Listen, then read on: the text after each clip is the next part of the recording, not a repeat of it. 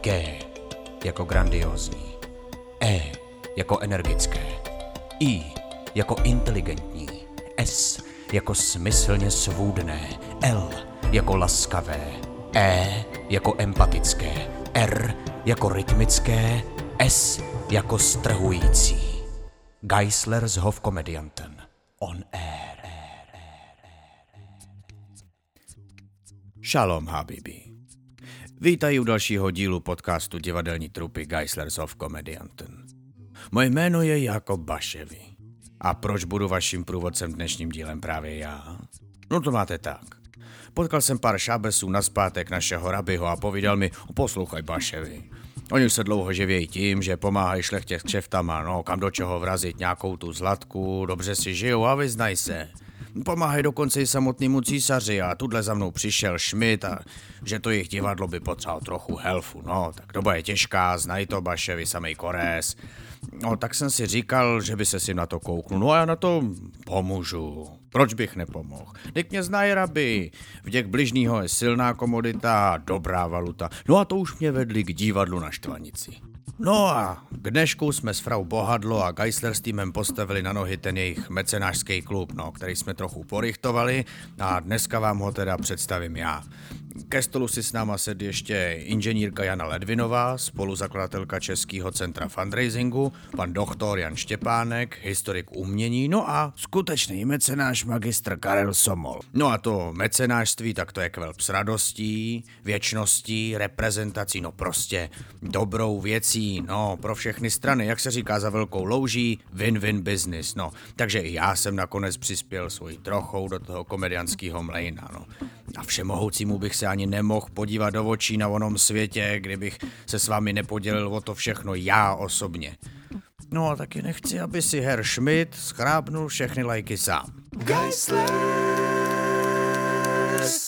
Tak dobře poslouchaj. Abych se v tom já sám vyznal, musel jsem si v tom udělat nějak pořádek, trochu se rozhlídnout, znaj to. No, kon s Roubičkem se tudle v Midraž hádali, kdo vlastně ten mecenáš je a o co mu jde. No a oba se shodli, že s tím prostě musel přijít nějaký goj, co byl trochu mešuge. No tak má se to takhle, bebele. No, je obecně známo, že toho, toho slova přišel pár let před Kristem, byl to Gaius Cilnius, myslím ano, Gaius Cilnius Mecenas, což byl důvěrník pozdějšího římského císaře Augusta, který podporoval tzv. augustiniánské básníky, takže se skutečně jednalo o přímou finanční podporu básníků a jeho jméno příjmení se tady stalo později synonymem právě pro mecenáše. Kdybych měl zjednodušit, klasifikovat pojem mecenáš, ono je to dost složité, tak jsem si řekl, že by to byl člověk, který se vyznačuje štědrostí a nadhledem směrem k umělcům, ale sleduje i své individuální cíle. A to si myslím, že je označení barokního mecenáše. Je to člověk, který skutečně hledá vyšší cíle, vybírá si dobré umělce, dobré umění, ať už z hlediska toho, že mu bylo doporučeno, nebo že má nějakou svoji vlastní zkušenost, ale hledá tam i ty svoje vlastní cíle. Tu svoji možnost podpory, podpory nebo respektive prezentace před Bohem, ta instituce toho církevního umění, reprezentace před svojí sociální skupinou a před světem jako takovým a ty své vlastní privátní záliby. Kapíš? To byl pan doktor Štěpánek. Moc chytrý chlapík tenhle Štěpánek. V kvelbu mu to tiká, cinká, bimba, v hlavě má ty kolečka a hyblátka taky dobře porychtovaný. No ale to bylo za mého mládí, v baroku. Dneska se z toho rozvinula hotová věda, který se říká študovaně fundraising. A co to teda je fundraising? tak fundraising je obor, není to žádná věda a v překladu vlastně, když ho přísněji přeložíme, tak je to rozvoj zdrojů, ale zdrojem eh, ve fundraisingu nevnímáme peníze. Peníze jsou vlastně to, co ty zdroje poskytují. Eh, takže zdrojem jsou tady dárci nebo mecenáši, můžete jim říkat, jak chcete. Jsou to lidé, kteří přispějí na společnou změnu k lepšímu nebo na něco bohulibého. A vlastně fundraising je o kultivaci vztahu a rozvoje důvěry dárců nebo potenciálních dárců. No, tak můžou poděkovat paní inženýrce a kdyby jim to nestačilo a potřebovali to ještě osvětlit, tak paní inženýrka provozuje České centrum fundraisingu, kam můžou zajít, když budou chtít rozvinout tenhle způsob financování svého kvelbu. Kapiš? Určitě můžete a pa, shodou okolností tuším 30. dubna, máme to na stránkách, www.fundraising.cz, nic složitého, eh, tak máme jednodenní seminář právě o major donors, o mecenášství, to znamená, jak vyhledávat, získávat, kultivovat vztah s vaším mecenášem. Tak ale teď mi moje jedna věc. Proč tohle to někdo dělá? To pro něj ta kultura už musí něco znamenat, když tam strká zlaťáky jako do cinknutýho Forbesu a Sára i Šrajtofle doma pláčou, když se chechtáky nevracejí. No kde byl a je ten Nachem, e, to uspokojení? Těch důvodů bylo několik. E, já to vždycky rozděluji, když hovoříme o podpoře kultury v době baroka na takové tři hlavní proudy. Jednalo se e, o takzvanou investici do spásy, prostě ty duchovní záležitosti, a poté záležitosti reprezentace a třetí tou odnoží byla záliba toho člověka jako taková.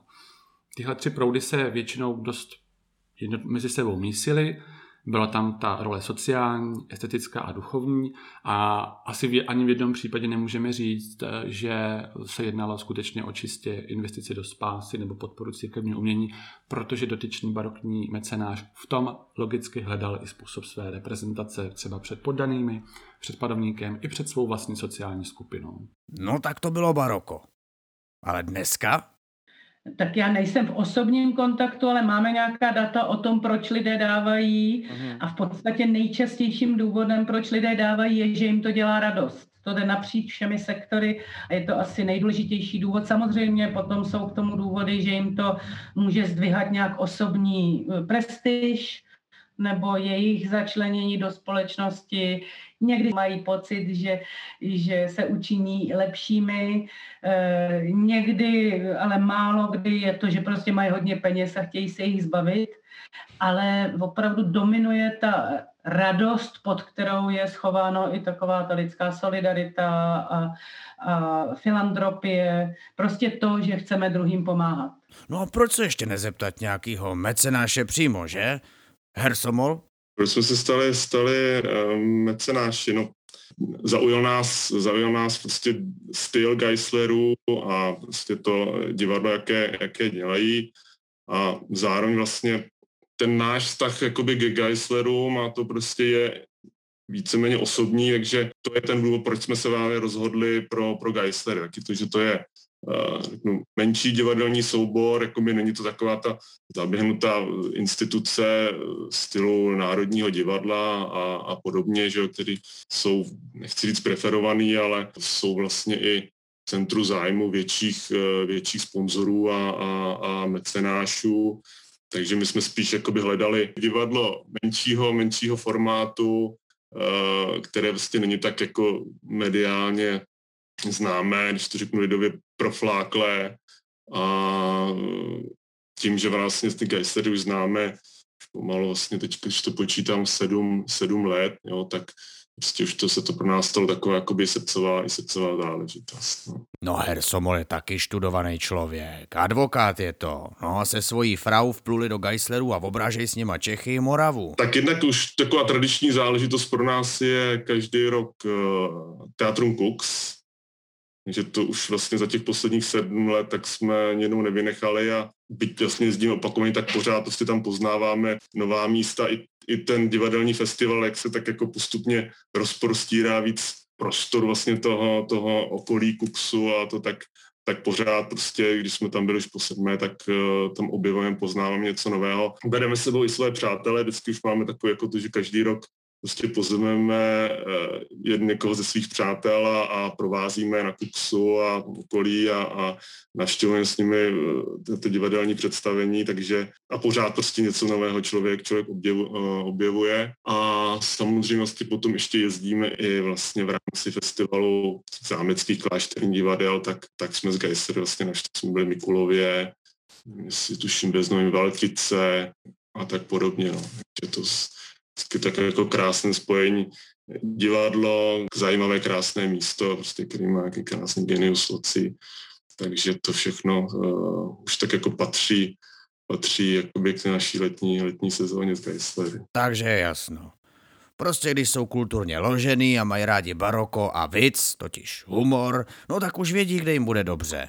Jejich frau bude nadšená, protože mají ty nejlepší lísky do divadla, na ty honosné premiéry, kam ji vytáhnou, že jo? No a taky tam najdou stejně založený lidi, jako jsou oni. No a protože divadlo není žádný templ, tak kšefty u baru rozesmějou zpátky tu šrajtofl. No tak proč to nedoporučit? Já jsem vždycky měl rád historii, vždycky jsem se jakoby o ní, o ní zajímal, vlastně konkrétně i, i doba toho baroka. Uh, mám strašně rád práce Zdeníka Kalisty, že, historika, eh, který vlastně to je takový jako jeho, jeho bytostný téma. No a ty Geisleri mi zase jako dali takový úplně jiný úhel pohledu na to baroko, jo, že prostě to není uh, takový takový uh, slepý napodobování jakoby toho barokní divadelního stylu a nebo prostě takové jakoby replika ty, ty, ty historie, ale, ale že prostě je to taková volná inspirace a vlastně s tou barokní formou najednou jakoby se dokážou vyjádřit eh, k současným tématům a, a k současným problémům. Eh, to se mi jakoby na tom, to se mi na tom ohromně líbí. No. Pak samozřejmě i to, že najednou prostě s nimi člověk objevuje úplně neznámé autory, jako rodina Andrejny, že jo, nebo to, že vlastně dokud jsem nepoznal Geislery, tak, tak jsem nikdy vlastně nich neslyšel, jakoby, co, eh, co to bylo za autory a to, takže tohle to jakoby opravdu eh, já hodně kvituji a, a je to pro mě jakoby takový jeden z, opravdu z důvodů, proč ty geisteři jsou pro mě eh, srdcová záležitost. No. O, jinak, familie Somol ta šla ještě dál a zatáhli do toho ještě celou svoji firmu, takže dneska už Geislery podporuje i advokátní kancelář Čalfa Bartošík. No a co bych to neřekl, tak Samozřejmě taky Kvelp, Baševy a syn, no. No a když i Baševy, no tak to klidňánko může být každý obyčejný folksmensch, že jo? Ještě jich jistě zajímá, kolik takových Balšemtov, totiž dobrých lidí, tohle to vlastně dělá. Vezmeli to obecně, ochota lidí podporovat neustále stoupá. Už od roku 2000, kdy máme nějaký, nějaká data, v podstatě meziročně eh, příspěvky individuálních dárců eh, stoupají. Dokonce loni eh, to zažilo veliký boom, takový jako skok. Nakonec vždycky v nějakých letech, kdy je tíživá situace, třeba při povodních v roce 2002 taky to zažilo skok, tak ta podpora vlastně vzrůstá skokově a už se nenavrací pak na tu stejnou úroveň, ale zase jenom udělá bouličku a zase jde dál. A jinak kultury, kultura obecně samozřejmě není takový jako mainstream pro ty dárce, tam se dlouhodobě drží eh, nějací nemocní lidé, děti, eh, seniori, nějak, nějací sociálně potřební eh, nebo třeba v současné době podpora nemocnic a covidu a sestřiček, ale také třeba pejsci a kočky. ale kultura společně s životním prostředím a vzděláváním je v takovém hezkém středu podpory, takže ano, zájem je, zájem stoupá a určitě je stále v České republice víc zdrojů, kteří by dali, než těch, kteří je žádají. Co se týče evropských zemí, tak jsme v naprosto srovnatelné linii, i když samozřejmě pokud eh, eh, nebo řeknu to jinak, myslím si, že to nezáleží na dárcích, ale na tom, jak jsou oslovováni. A v České republice stále ještě eh, vlastně fundraising jako takový moc kulturních institucí nepraktikuje profesionálně.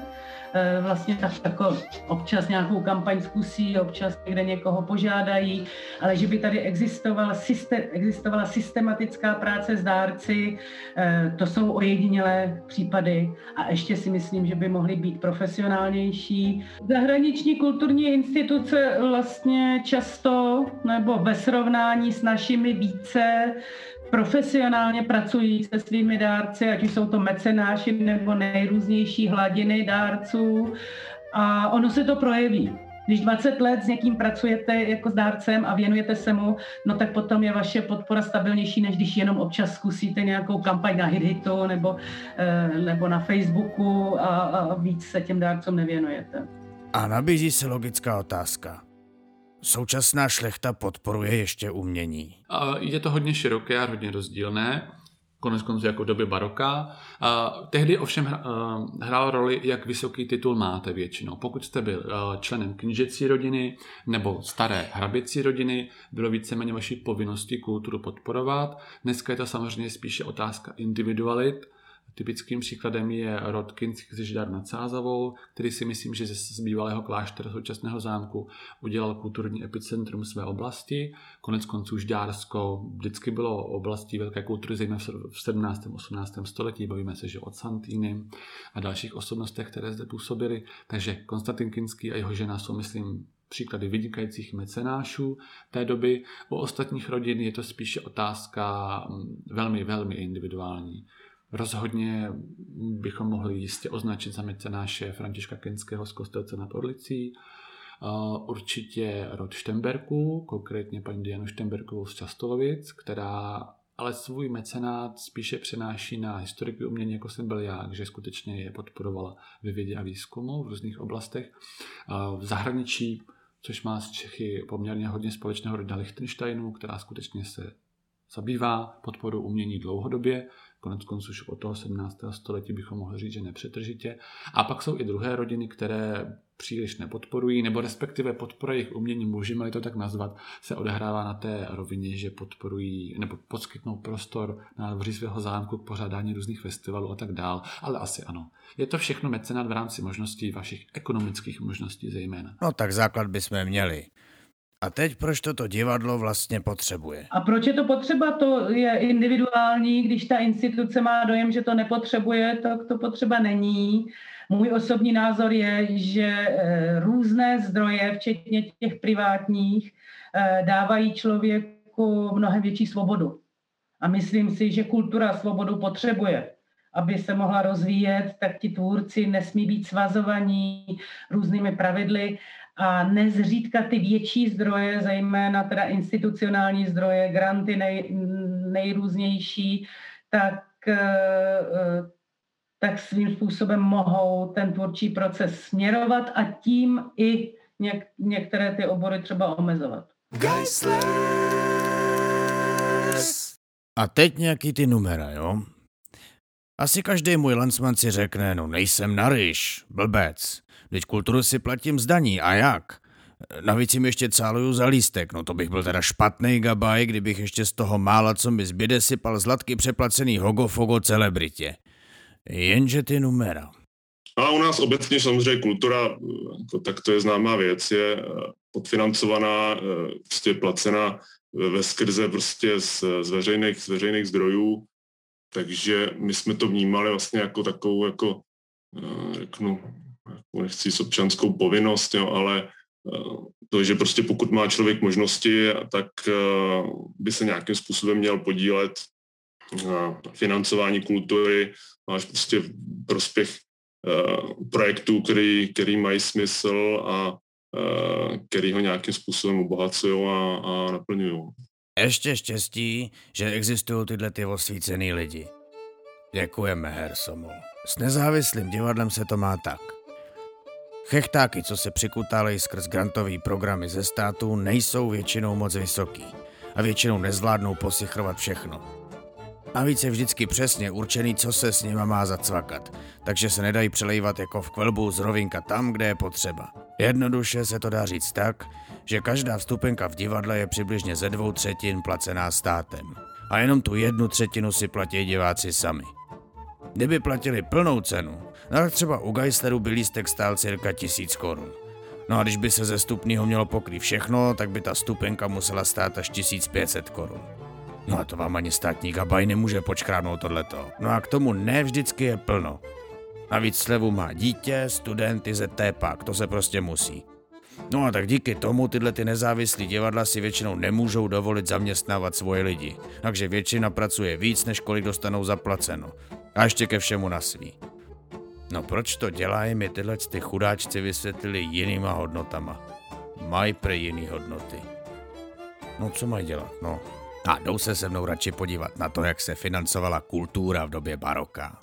A fungoval naprosto rozdílně, než to známe dnes. Neexistoval institucionální způsob financování kultury, jaký známe dnes. Všechno se probíhalo na několika úrovních. Samozřejmě se jednalo o takovou úroveň, řekněme v úzovkách státní, která se týkala eh, rodu Habsburků a císařského dvora jako jedna linie a potom byla druhá linie, která se týkala těch jednotlivých šlechtických rezidencí a dvorů, a, což byly hlavní dva proudy, kudy tekly peníze na podporu kultury, v jakékoliv podobě si představíme. Potom samozřejmě existovaly i jiné roviny, například některá královská města samozřejmě taky podporovala své umělce, ať už výtvarné nebo hudební, ale jednalo se o dost nižší nebo menší způsob podpory. Tímto proudem teklo mnohem menší množství finančních prostředků než z té státní nebo aristokratické kasy. Neexistovaly městské divadla, ale existovaly, tak jak jistě posluchači dobře vědí, jednotlivé menší soubory, které podporoval buď panovnický dvůr, anebo jednotlivé šlechtické osobnosti, ať už to bylo z církevního nebo ze světského prostředí. Mm. Takže ani tehdy nebylo úplně samo sebou uživit se jako umělec. Byla to tehdy otázka vyložení štěstí a nějakého vašeho umu. Hmm. A pokud jste byl mladý, talentovaný člověk a měl jste to štěstí, že jste mohl eh, studovat, že vás třeba přijali na nějaké měšťanské škole, a tak rozhodoval například tamní kantor, který hmm. měl samozřejmě vazby na místní nebo i eh, třeba řekněme celozemské elity a doporučoval tohoto člověka dál. Takže jste se mohl dostat výš, ale jak jsem řekl, byla to velmi stratifikovaná společnost a proniknout z jedné vrstvy do druhé nebo se přiblížit bylo velmi obtížné. No a čím vším se tehdy platilo? bylo to zase rozdílné uh, rodinu od rodiny. Uh, Například budeme hovořit o, o divadle nebo o opeře, tak máme tady, všichni znají Vrbovskou zahradu, takže její, její stavebník nebo iniciátor Josef z Vrdby, nebo jeho známý Václav z Morcinu, kterého jsme už dnes zmiňovali, a tak ty rozhodně platili financemi, platili zlatkami, Jednalo se většinou o honoráře v, desít, v desítkách nebo stovkách zlatých, což byly velké peníze. A pak, byl, pak byla druhá strana společnosti, která samozřejmě platit mo- penězi mohla, ale bylo třeba vhodnější a někdy i ze strany umělců vyžadováno, aby platili v naturálích. A tak například zmiňovaná Marie Gabriela Lažanská platila jednou Varhaníkovi Šimonu Brixímu dvěma sudy piva. Takže skutečně existovaly obě spektra.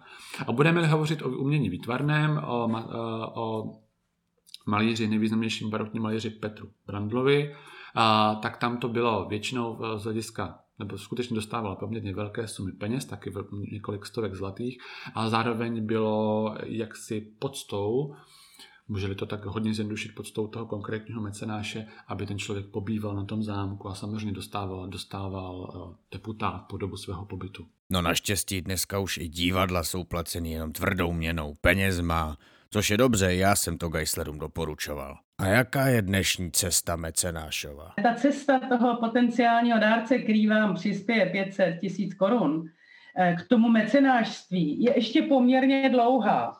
A mhm. práce s mecenáši je malinko odlišná v tom, že vy, vy u nich jako nežádáte ty malé částky. Vy s tím člověkem pracujete tak, aby on se cítil být součástí vašeho souboru nebo té hry spolutvůrcem nebo někým, kdo to prostě sdílí. Chcete-li spolumajitelem, i když mm-hmm. o majetnictví se v řadě kulturních projektů mluvit nedá. Některých jo, si předplatí obraz a bude pak jeho. Ale v řadě kulturní projektů ne, majitel divadelního představení asi ne. E, a ve chvíli, kdy, kdy on už vlastně má tenhle ten pocit, sám do toho vstupuje proaktivně, podílí se na plánování, přípravě, nápadech na, na tu kampaň nebo na tu věc, kterou chcete podpořit, e, tak ho požádáte o podporu. A nezřídka ji on sám nabídne, nebo ta reakce je potom velmi rychlá. A už Potom se jedná o investici pro něj, že investuje do něčeho, co ho zajímá. A sám víte, že když vás třeba zajímá, já nevím co, cyklistika, no tak si chcete koupit dobrý kolo. Když to, když by vás nezajímala cyklistika a někdo vám říkal, ale kup si to nejlepší kolo, tak možná, že já žádný nepotřebuji a nejezdím na kole. Čili vy ho napřed přivedete do toho, že fakt tu věc cítí jako velmi potřebnou a pak do ní investuje větší peníze. A tenhle proces třeba trvá klidně rok, dva práce s mhm. tím člověkem. Mhm, mhm. Otázka je, jestli je tohle pro mecenáše vůbec nějaký biznis. Byl a je to nějaký biznis? Uh, rozhodně to bylo finančně náročné, takže bych řekl, že bych to měl hodně zjednodušit a generalizovat, že se to nevyplácelo asi nikomu. Ale jednalo se o tzv. investici do společenského kapitálu, mm-hmm. zejména u té aristokracie světské.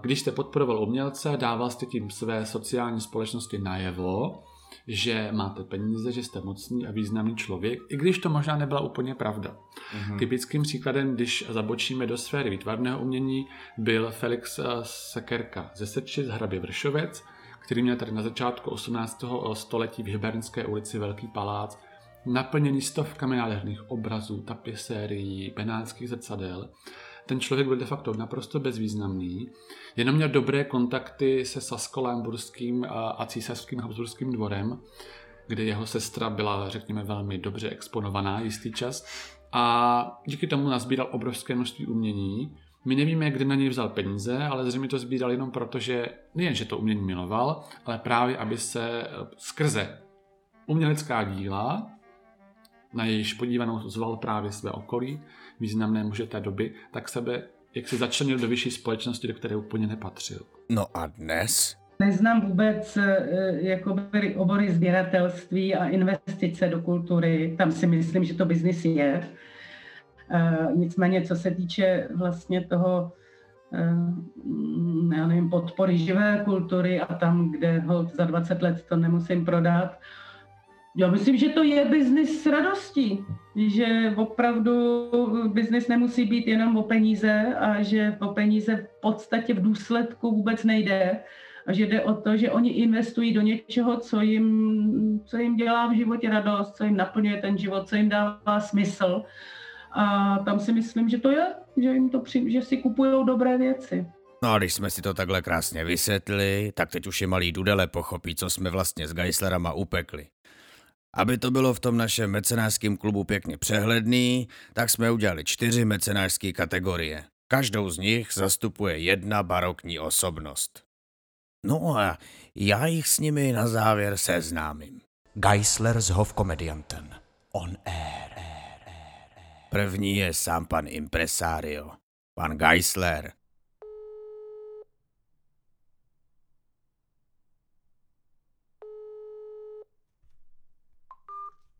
Eh, Geisler, prosím.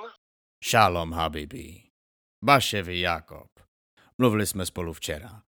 Chtěl bych se jich zeptat, pro koho a proč vlastně Geislerovi dvorní komedianty založil.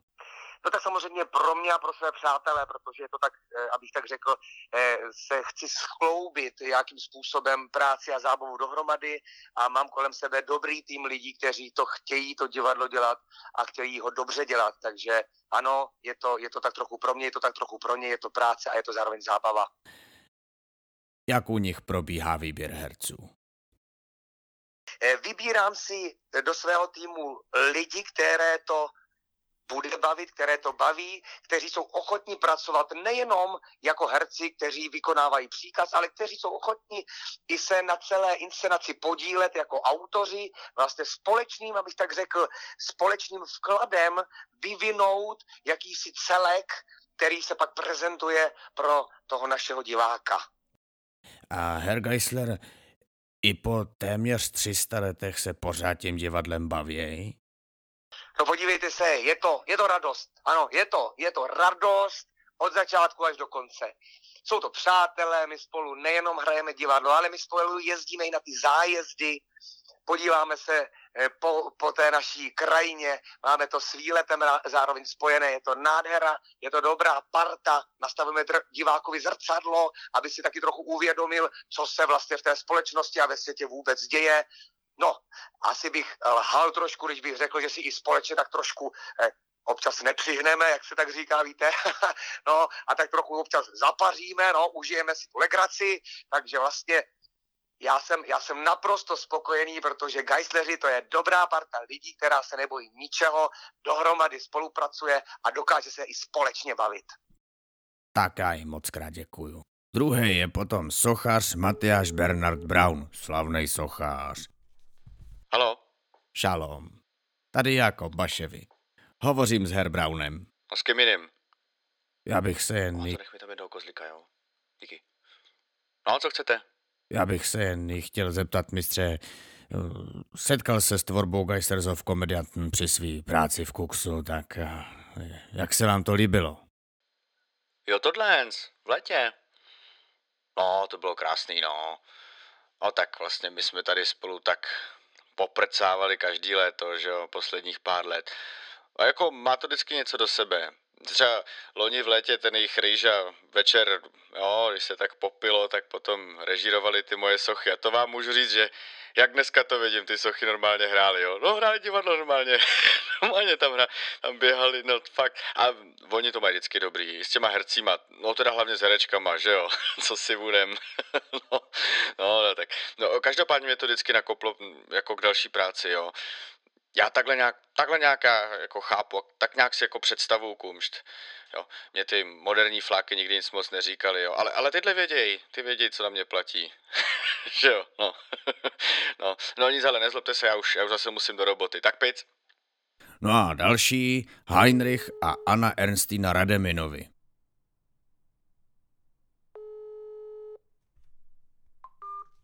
Já, Radamin House. Šalom. Jako Baševi. Mohl bych hovořit s her Rademinem, prosím. A prosím, eh, minutku. Liebling, Heinrich, kom, telefon. Pr- promiňte, Heinrich eh, má práci a ne- nemůže k telefonu. No, tak nevadí. E, I na nich mám nějaký ten dotaz. Oni jsou herečka, že jo? Já? A v současné době už na sedmý mateřský. No tak co vlastně dělají celý dny, co? Eh, já podporuju svého muže eh, v jeho tvorbě a tak já tak jako utřu prach z toho stolku tam a tak kouknu, neříkám, že nekouknu, kouknu a tak si tak těch pár písmenek přečtu a ono je to, ono je to teda chytré, Chyt, chytrý humor a jsem na svého muže velice pyšná. A naštěvují taky divadlo, Frau Rademin? Chodíte třeba na kusy her Rademina u Geislers? Já s kamarádkama uh, chodíme do divadla. Já chodím s Ute a s Hilda. A oni mm, čtou kritiky. Ute mi říkala, že se psalo v kritikách, že to je umění. A na to já jsem velice pišná, že můj, můj Liebling dělá umění, které je jak se to tam, ah, mein Gott, vysoké a nízké umění, jestli uh, rozumíte. Já, když jdu do divadla, tak se chci bavit. Já? Hmm? A já se bavím. Já? Taká je moc krát děkuju. No jako nejvyšší možnou metu mecenářství můžete najít Františka Antonína Šporka. Vítejte v mecenářském klubu Špork Business. Co to, to? Pokud voláte s omluvou kvůli nedodělané zakázce, stiskněte jedničku.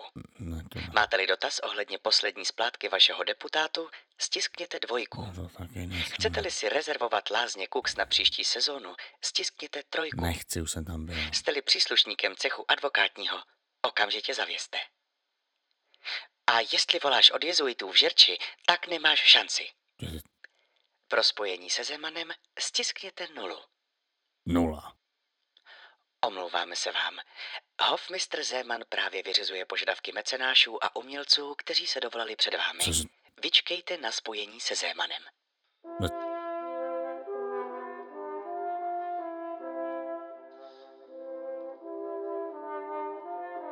to jsme... no tak nic, no.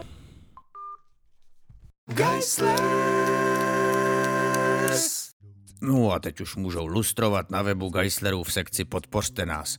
Když si to pročtou, tak zjistěj, že na to nemusí mít zlatou žičku v pr... No ale i obyčejný kmán se může cítit jako pán a udělat něco ejdl, ušlechtilou věc pro celou kibuc, totiž společnost. No já se s nima loučím a přeju mnoho dobrýho a jak my říkáme, a šejim dankin pupik. Není zač.